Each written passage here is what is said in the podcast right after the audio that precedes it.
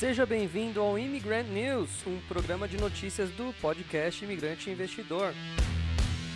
Eu sou Douglas Carvalho, professor, mentor de investimentos, especializado em brasileiros que vivem fora do Brasil e querem aprender a investir na bolsa de valores, não só brasileira, mas também americana e de outros lugares do mundo.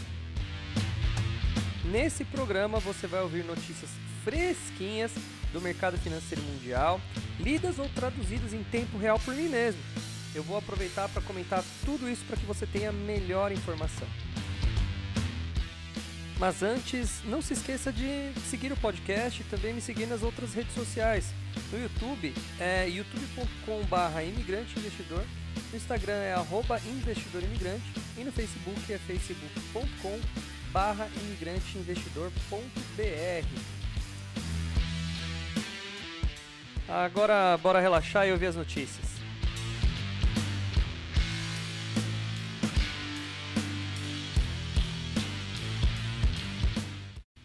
Fala senhor ou senhora imigrante ou senhorita imigrante, tudo bem com você? Chegamos na terça-feira, 10h52 da manhã, neste dia ensolarado, gostosinho aqui na minha cidade querida Bragança Paulista.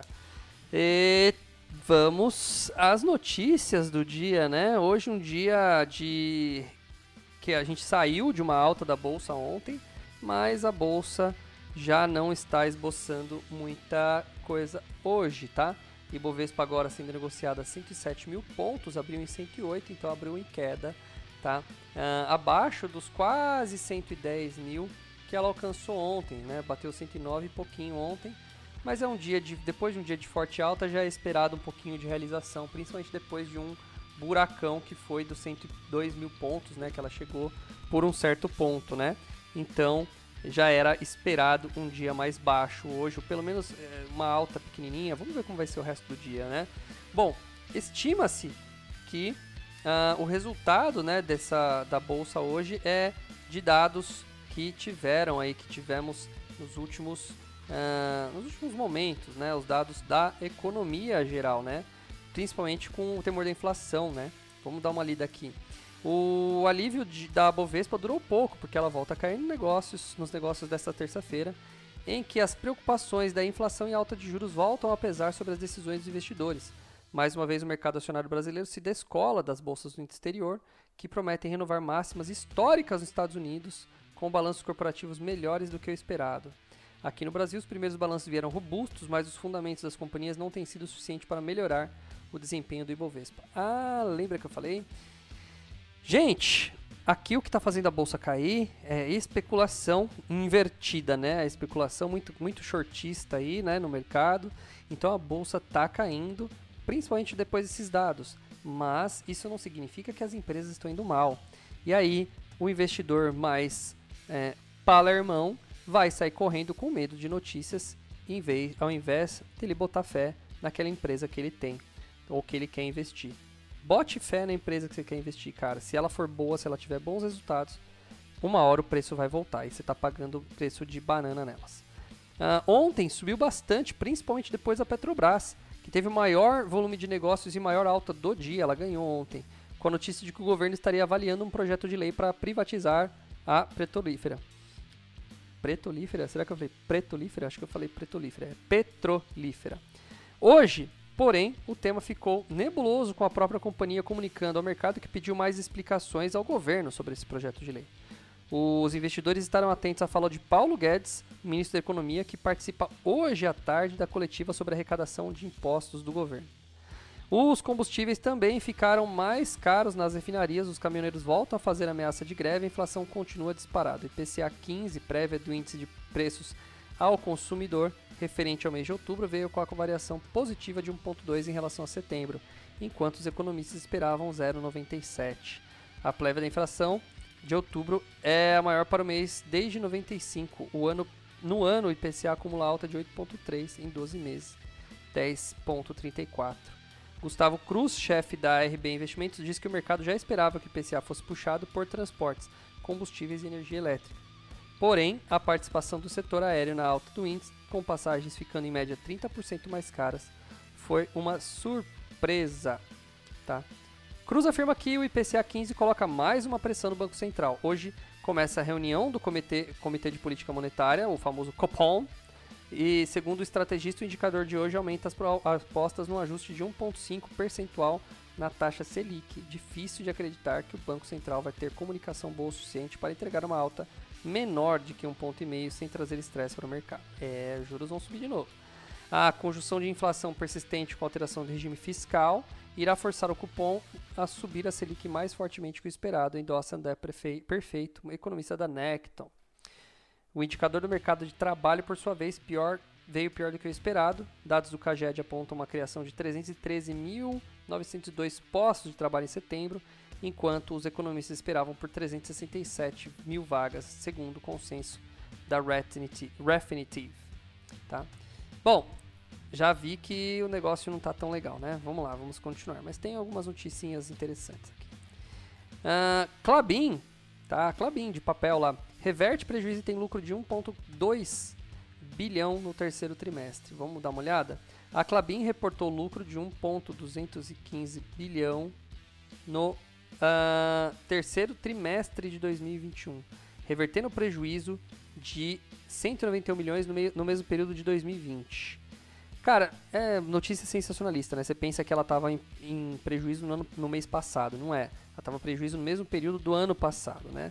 Mas o, ela vem aqui no ano de 2021 é, com sólidos né, lucros, então é uma, uma, uma, coisa sensacionalista, né? Já só de bater o olho já vi. Uh, o lucro antes de juros, impostos e depreciação, famoso EBITDA ajustado, somou 1,9 bilhão, alta de 56% na base anual, com margem EBITDA sobre receita líquida ajustada em 44%, uma alta de 4 pontos percentuais. Tá? Uh, que mais? Que mais? Segundo a companhia, o aumento no volume de vendas combinado ao reajuste de preços em todos os negócios levou ao forte crescimento da receita líquida. E claro, o valor do dólar, né? Aqui não está escrito, mas deve estar tá escrito em algum lugar. O retorno sobre o capital investido, o famoso ROIC, da Clabin, medido pela métrica Return on Invested Capital, foi de 19,8% nos últimos 12 meses, muito bom. 6,1% de crescimento. Os investimentos em cap, eh, os investimentos, né, que são chamados aqui de capex, foram de 1 bilhão de janeiro a setembro, redução de 21 na comparação ano a ano. Ou seja, eles reduziram investimentos aí. Os aportes foram direcionados principalmente para o projeto Puma 2, que eu não faço a mínima ideia do que seja. A alavancagem financeira, ou seja, a dívida líquida sobre EBITDA, ficou em 3,2 vezes no final de setembro de 2021, caindo 1,4% na comparação do mesmo mês do ano passado. Tá bom. É, é uma empresa controlada, 3, quanto? 3,2 em cima do, do EBITDA. tá, tá bom, não tá ruim não. Não é uma empresa, tá uma empresa endividada, mas é uma empresa que está conseguindo tranquilamente pagar as dívidas e tá legal. Vamos ver se vai refletir o preço dela na bolsa hoje, mesmo sendo um dia de queda. Vamos ver o KL, KLNB 11 aqui, KLBN 12, na KLNB, KLBN 11. Vamos ver. Tá com um leve subidinha de tá custando nesse exatamente nesse momento 102 reais a unit, né, a 11 da Clabin. Um, e ela vem aí teoricamente a um preço descontado, né, pelo menos no gráfico aqui. A gente tem um preço aqui, ó, mínimo dos últimos, eu estou vendo o gráfico desde março, o preço mínimo, mínimo, mínimo que alcançou foi 99, né? 99, mas, mas eu posso dizer que um preço médio aí 101. Então ela tá um real mais cara do que os dois suportes que ela formou neste praticamente nesse ano inteiro. Então ela está num preço interessante, está num preço interessante de compra a Clabin. Papel, né? Papel também é uma área que está hum, indo muito bem aí. Então é uma boa empresa para você para você analisar que mais? A XP leva o preço-alvo da Equatorial e a recomendação de neutra para compra. Tá? Vamos ver o que ela fala aqui. A XP revisou sua recomendação de neutra para compra da ação da EQTL3, com preço-alvo de R$ reais, antes, ante o preço-alvo de 24 do último relatório, incorporado, incorporando todas as aquisições recentes da companhia. O novo target corresponde a um potencial de alta de 25% em relação ao fechamento da segunda-feira. Ó, vamos lá, deixa eu traduzir o que eu falei aqui para você e vou falar. Ontem eu dei um mini curso pro pessoal da Europa e dos Estados Unidos, aquele mini curso que eu dou grátis sobre bolsa de valores, né? E eu falei, falei, olha, empresas crescem e aí me perguntaram, ah, mas quando a empresa não paga os dividendos, né? O que, que ela faz? Daí eu falei, ó, ela, ela provavelmente vai usar esse dinheiro para investir mais, crescer mais, e aí com ela crescendo mais, ela fica mais gordona, fica mais cheia, e aí a empresa teoricamente vai já refletir isso no seu preço, né? As pessoas vão ver que a empresa cresceu, é lógico que vai ter um valor adquirido ali, né, nela, um valor de percepção. E aí, isso aqui é um exemplo, tá vendo? A Equatorial, ela vem participando aqui do meu, das minhas notícias há algum tempo, porque ela vem fazendo compras, ela vem adquirindo novas empresas, né? E com isso, a XP já enxergou o potencial de valorização, tá? A Equatorial estava custando, deixa eu ver quanto ela custa agora, neste exato momento. EQ TL A3, Equatorial 3, está custando hoje R$ 24,00, tá? Se você olhar pelo gráfico, ela vem num, num, andar de lado leve crescente, mas andando de lado desde a pandemia, tá? Seu pico foi de 26 e alguma coisa, quase 27 reais, tá? e agora custa 24 reais. E aí eles estão agora fazendo um preço alvo de 30 para o próximo ano aí, tá vendo? por causa desse crescimento que eu falei. Em relatório assinado pelos analistas Vitor Burke e Maíra Maldonado, esses caras têm sempre nome bonito, né? Será que para ser assessor da XP tem que ter uns nomes legal assim? Vitor Burke, né? Maíra Maldonado, né? A XP Investimentos destaca que a companhia não dá qualquer indicação de recuo no seu ritmo quando se trata de aquisições. Isso porque, embora oportunidades em distribuidoras de energia possam parecer escassas, a recente entrada da companhia no setor de saneamento demonstrou que outros alvos de infraestrutura também estão no jogo. Devido à sua expertise, a XP acredita que a Equatorial tem uma forte vantagem de ser capturada na CEEE, uma boa comunicação com a ANEL, que pode render resultado melhor do que o esperado na revisão tarifária da CEA e outras economias de custos gerenciáveis PMSO um monte de sigla para você não entender. A corretora também vê uma baixa de retorno, TUR, real, atrativa de 8,6 para Equatorial nos preços atuais do mercado. Uh, além disso, os analistas ressaltam que no segmento de distribuição de energia, as empresas são naturalmente protegidas contra a inflação. Sim, realmente, isso é uma verdade. Isso porque a parcela B da tarifa de energia, que engloba os custos gerenciáveis pela distribuidora, custos operacionais, taxa, blá blá blá, são reajustados pelos índices inflacionários nos reajustes tarifários anuais. Os demais componentes da tarifa de energia, parcela A, impostos, uh, são apenas um repasse e não impactam a rentabilidade da Equatorial. Legal, né? Olha que empresa interessante. Eu adoro energia elétrica, não tem o que fazer, não, é, é, não vai acabar tão cedo. Olhando para os investimentos non-core, ou seja, que não fazem parte do core da empresa, Todas as linhas de transmissão então, estão em plena operação e o investimento em saneamento tem um perfil de risco menor.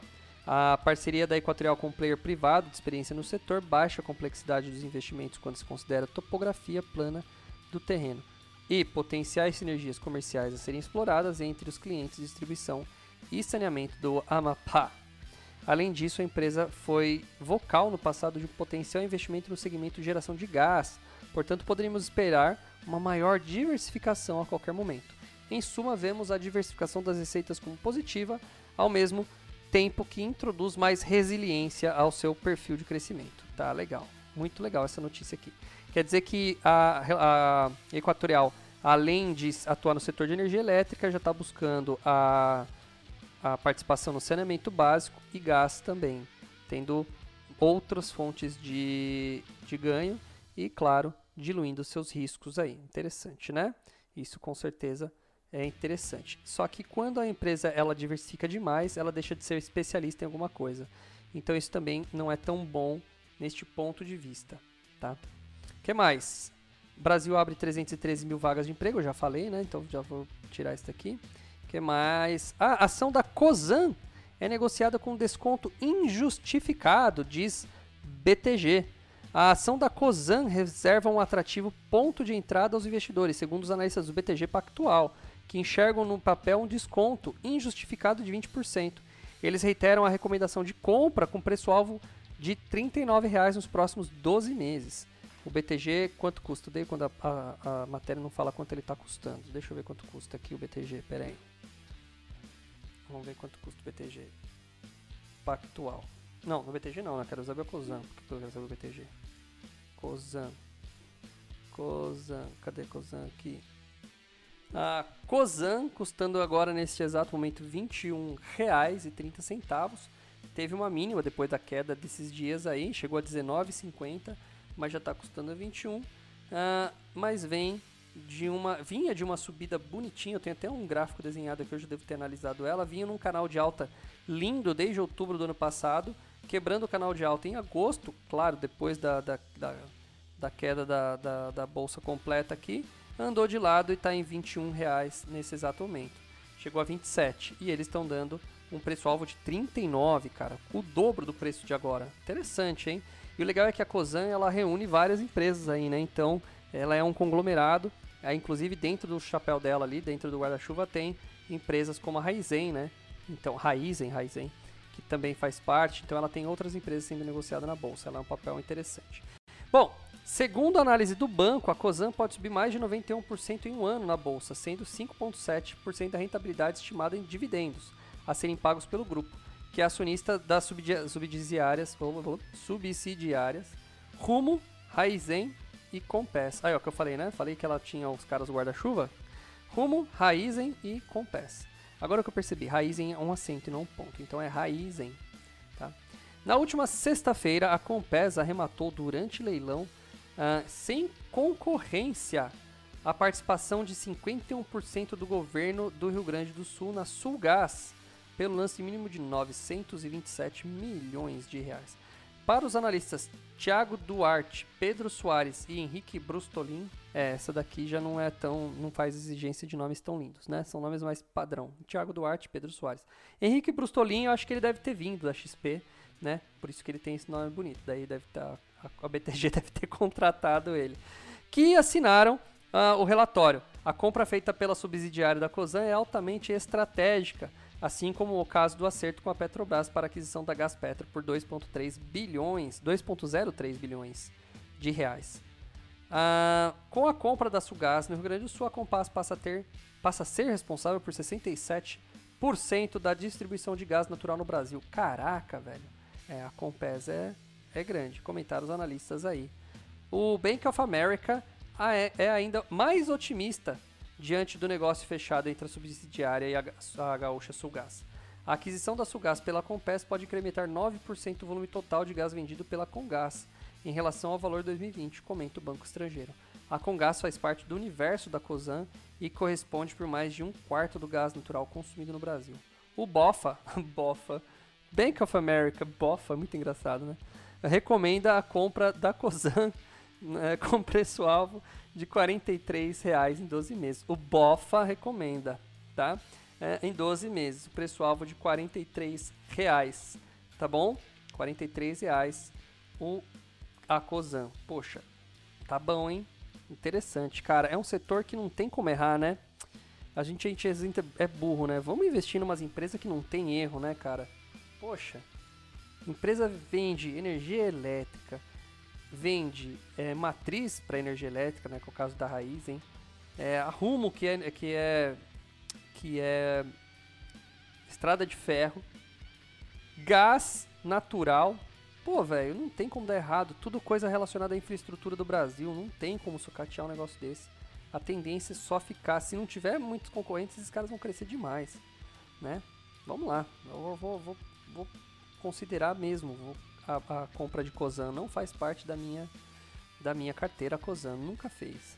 De novo, o Bofa revistou a cobertura de ações do agronegócio brasileiro, incorporando sua análise expressiva à valorização dos fertilizantes no intervalo de um ano.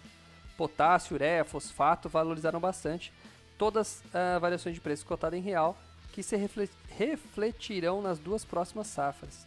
Desde o é, dado o quadro, né, a varejista Três Tentos, TTEN3, está em posição favorável para alavancar suas operações, segundo os analistas do Banco Americano.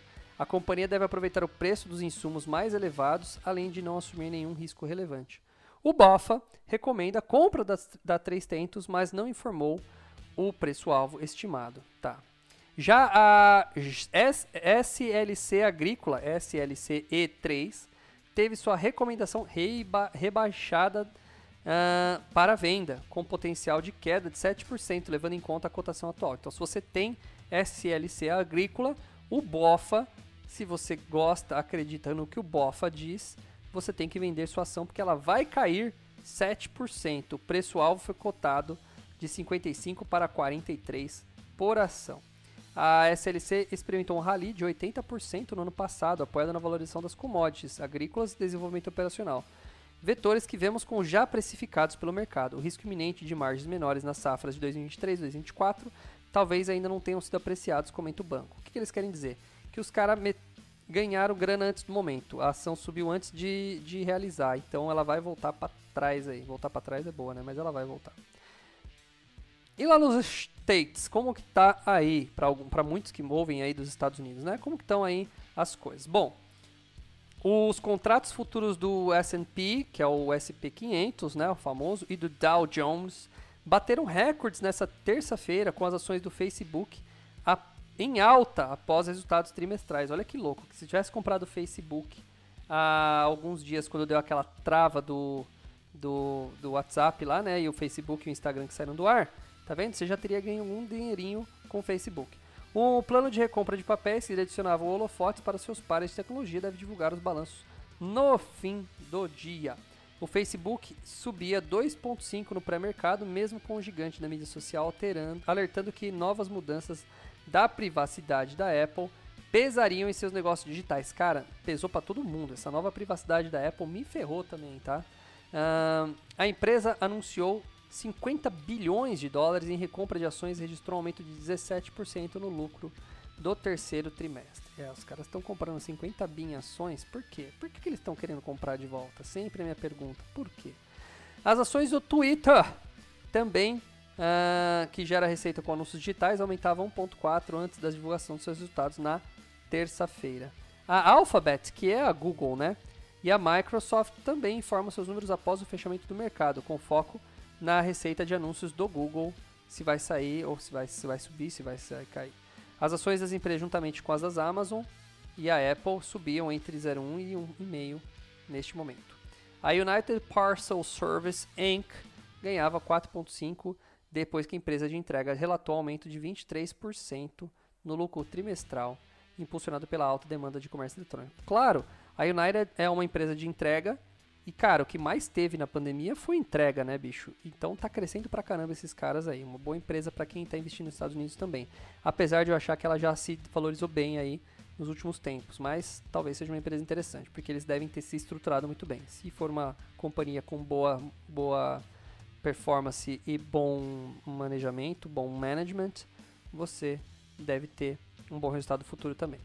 Uh, que mais? O Dow Jones subia 0,34 hoje pela manhã, o contrato futuro SPX 43, 0,43, né? E a Nasdaq Composite, uh, o US 100 futuro saltava 0,61. Legal, né? Que mais? Que mais? Tem tempo? Tem, tem tempo ainda. Deixa eu ver o que tem aqui. Já falei da Clabin. Ah, olha essa aqui. Covid. Europa vive um momento inverso do Brasil e os casos disparam, tá? Restaurantes e salões de beleza fechados, aulas online, toque de recolher depois das 8 da noite. Pelo menos um país da Europa já voltou ao crisis mode, ao modo crise, enquanto a Covid volta a ganhar força em locais como Reino Unido, Rússia e Singapura. A resposta da Letônia é mais extrema ainda. O país báltico não está sozinho na batalha contra um surto de coronavírus reminiscente de 2020. O Reino Unido, que liderou a imunização da população e eliminou a maioria das restrições relacionadas à Covid, agora registra o maior número de casos desde julho. Na Alemanha, as infecções estão no nível mais alto desde maio. Em países onde a taxa de vacinação são mais baixas, a situação é pior, com as mortes por Covid em níveis recordes na Rússia. Uh, o governo de Moscou pode entrar em lockdown esse mês. A Romênia ficou sem leitos de terapia intensiva. A variante Delta, altamente contagiosa, também provoca surtos de Covid na China e na Austrália, países que adotaram uma política de tolerância zero contra o coronavírus. Eita, meus amigos da Austrália, sofreram demais. Se eu não me engano, foram 60 dias, 70 dias dentro de casa sem poder fazer nada. Nos Estados Unidos, on, on, não sei quantos dias, eu acho que foram 60 mesmo. Nos Estados Unidos, onde os surtos que atingiram o país em meados do ano foram controlados, o governo ampliou o acesso a doses de reforço para tentar evitar outra onda. Com o inverno chegando no hemisfério norte, a pandemia não está indo a lugar nenhum, minando as esperanças de que as vacinas seriam um caminho rápido para sair da crise.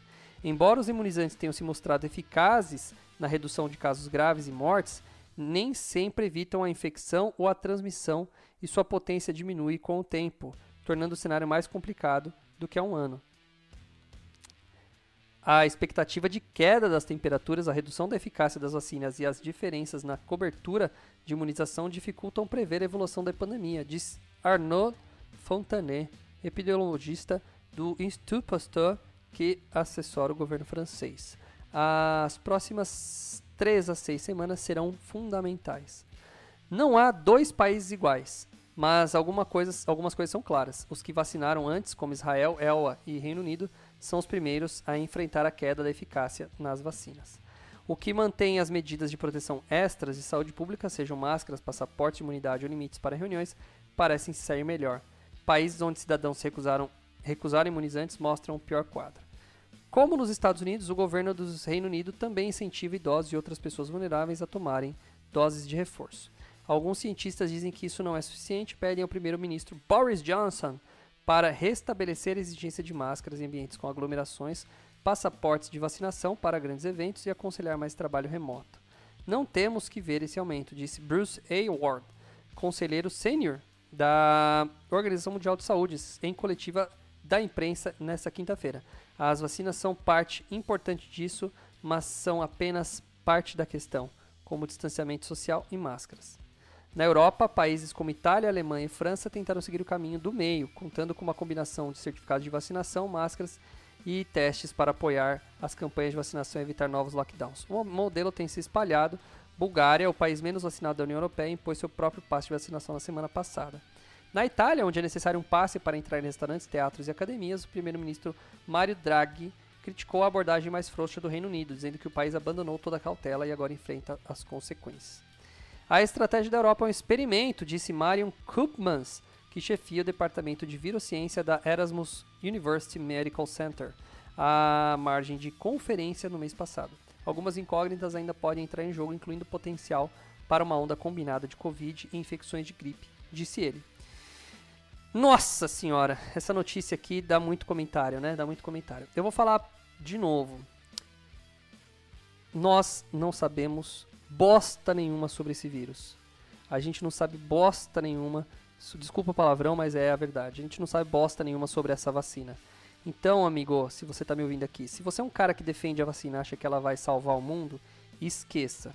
Se você é um cara que acha que a vacina não funciona, também esqueça. Não existe.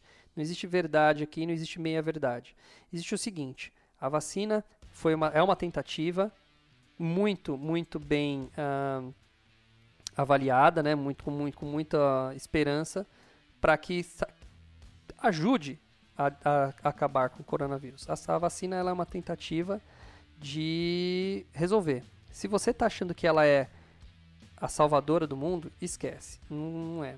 A vacina ela é, foi uma vacina feita nas coxas. Não estou dizendo nas coxas no sentido de mal feita por má vontade, mas ela foi uma vacina foi feita com pressa eu tenho certeza que vários, vários é, testes e várias coisas que numa, num ambiente normal de qualidade, e quem já trabalhou no ambiente de qualidade sabe como funciona, né?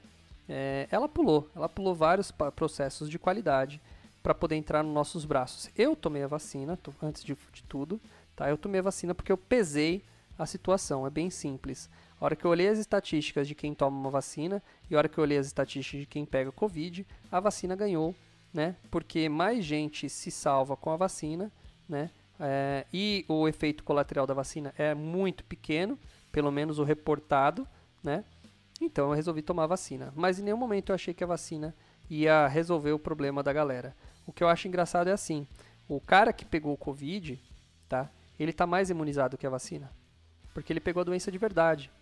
A vacina não é uma doença de mentira para enganar nosso corpo e fazer o, o, o, imunizante, pô, o cara que pegou a doença de verdade, ele está muito mais imunizado que a vacina. Essa é a lógica, né? Essa é a lógica. Não estou dizendo que é a verdade, essa é a lógica, né? Então, quem pegou a se, se quem pegou a doença está pegando de novo, é provável que a vacina também faça você ter essa possibilidade, certo?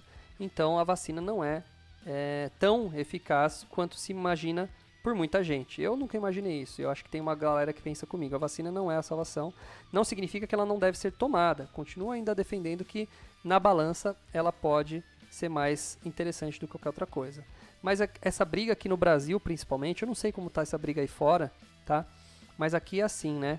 Tem um, um grupo que fala mal da vacina, né? Ou pelo menos uh, alguns que questionam, né? A eficiência da vacina, eficácia da vacina. Questionar a eficiência eu acho válido, né? Uh, tem um grupo que é, repudia a vacina, daí eu já acho que é demais, né? Você não tem como repudiar alguma coisa assim.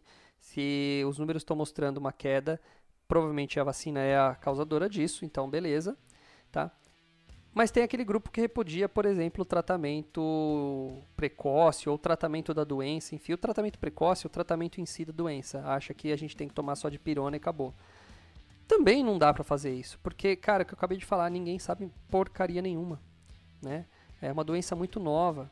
Então, o cientista que ele diz que sabe, ele não sabe. Aliás, esse é o princípio, né? O princípio da filosofia, né? né? Eu sei, só sei que nada sei. Se você tiver esse princípio, você vai estar tá aberto ao conhecimento. O cara que diz que sabe, ele já se fechou. E aí já era. E se você também acha que sabe e se fecha assim, também já era. Você não vai aceitar o que vem. Então, se você é o, a, o cara que é contra a vacina ou que é contra o tratamento, porque não está comprovado pela ciência, lembre-se que a ciência já disse muita coisa que foi refutada. Né? Eu estava aqui conversando com o Jonas e disse que a ciência já disse que a, o ovo fazia mal para a saúde. A ciência já disse que chocolate dá espinha.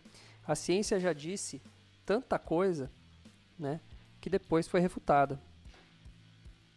Eu estava lendo ontem uma matéria, não me lembro em que veículo que passou, mas estavam dizendo assim que algumas pegadas encontradas é, iriam pôr em xeque a teoria de que o ser humano, né, de que o Homo sapiens é, surgiu na África, né? E que se confirmado lá os testes e tal, ia mudar toda uma história que a ciência afirmou por muito tempo de que o homem, né, o Homo sapiens veio da, Euro, da, da África e depois conquistou o resto do mundo, né? Mas a, as primeiras, os primeiros é, ossadas e tal que se encontrou lá, fósseis, foi os mais antigos na, na África. E agora com essa, com essa pegada dos hominídeos encontradas lá, umas pegadas fossilizadas, elas parecem ser mais antigas do que aquelas que uh, tinha na África. Então você perde aquela toda aquela narrativa de que tudo começou lá. Então, olha que louco, né? É a ciência, ela refuta a própria ciência. Então, pode ser que lá na frente a gente fale que essa vacina é uma porcaria, ou que ela. Pode ser que. É, é, ou pode ser que ela seja a única saída, ou pode ser que ela seja melhorada. É né? uma porcaria vamos melhorar ela, vamos mudar o, a tecnologia. Então não dá para saber, né? O problema é que muita gente vem ao ar aí, né? Só porque tem um cargo e precisa falar alguma coisa, né? E fala. E aí o que acontece? A gente fica ouvindo que nem trouxa aqui e acreditando no que esses caras falam. Então é bem simples, o ouvinte, é você que está me ouvindo aí. É simples, cara. Muito simples. Refute tudo, duvide de tudo que você ouve, leia o máximo possível, vá direto na fonte. Jornalista emite opinião, tá? Então tem que tomar cuidado, né? Então leia, leia, leia e tome suas decisões. Se você quiser vacinar, vai lá e se vacine. Se você quiser tomar remédio porque você pegou a Covid e vai tomar a tal da, da. Não vou nem falar o nome aqui, porque vai que os caras me bloqueiam no YouTube aí ou qualquer outra coisa. Mas enfim, quer tomar o tal do remédio lá da EMA? Pode tomar, bichão. Tomar o remédio do carrapato? Tome. Claro, pergunte ao médico, tem algum acompanhamento, né? Pelo menos alguém que tem um pouco mais de noção sobre os efeitos colaterais. Mas, meu, você vai acreditar no que um político está falando? No que um jornalista está falando? Pelo amor de Deus. Tome suas próprias decisões. Vá direto na fonte, leia um artigo, um artigo científico, leia vários. E veja. Aí você vai decidir o que você pensa. Mas não fique é, é, dando a, não, não terceirize sua inteligência para outra pessoa. A gente está numa moda. As pessoas terceirizam a inteligência. Elas falam: "Ah, eu não quero saber sobre isso. Eu vou confiar no que uma outra pessoa disse". E aí você está fazendo errado, tá? Por isso que eu sou a favor também agora voltando para o mercado de bolsa de valores aqui, eu sou a favor do cara aprender sobre bolsa de valores e não terceirizar também pegando um influenciador digital ou uma empresa como essa e seguindo o que eles falam, né? Uma empresa como uma notícia como essa que eu falei aqui hoje, eu falei algumas sugestões de compra, sugestões de venda, mas eu sempre analiso antes e eu tomo a decisão se vale a pena ou não entrar. O cara que fez isso tem um nome bonito, tem um nome bonito, mas isso não significa que ele é mais inteligente ou que ele tem a verdade sob as mãos. Então, é isso que eu faço. Eu, sei, eu leio, eu me informo e eu duvido. Aí eu vou lá checar se vale ou se não vale, se é verdade, se não é, ou se eu considero verdade ou não. Aí pelo menos a responsabilidade é inteiramente minha. Não posso colocar a culpa em ninguém. Entendeu? Tá? É isso aí. Tá dado o recado, tá dado a minha opinião. Também, velho, se você não quiser seguir minha opinião também, to, vai lá e faz o que você quer. Eu sou a favor de, uh, da liberdade de pensamento. Pense como quiser não tem problema. Mas, né, sempre tente ouvir todos os lados. Isso que eu aprendi na, nas aulas de administração. Para você tomar uma decisão, tenha todos os cenários na mão. É isso que eu faço na maioria das vezes. Legal, pessoal. Olha, muito obrigado por mais um dia. Se você está ouvindo até aqui ou até o final, muito obrigado. Uh, deixando também aqui de novo, hoje sai vídeo novo no meu YouTube falando sobre BDRs. E o bichão acertou de novo aqui na BDR. As BDRs subiram pra caramba. Quem saiu ganhou. Vamos ver como vai ser os próximos dias.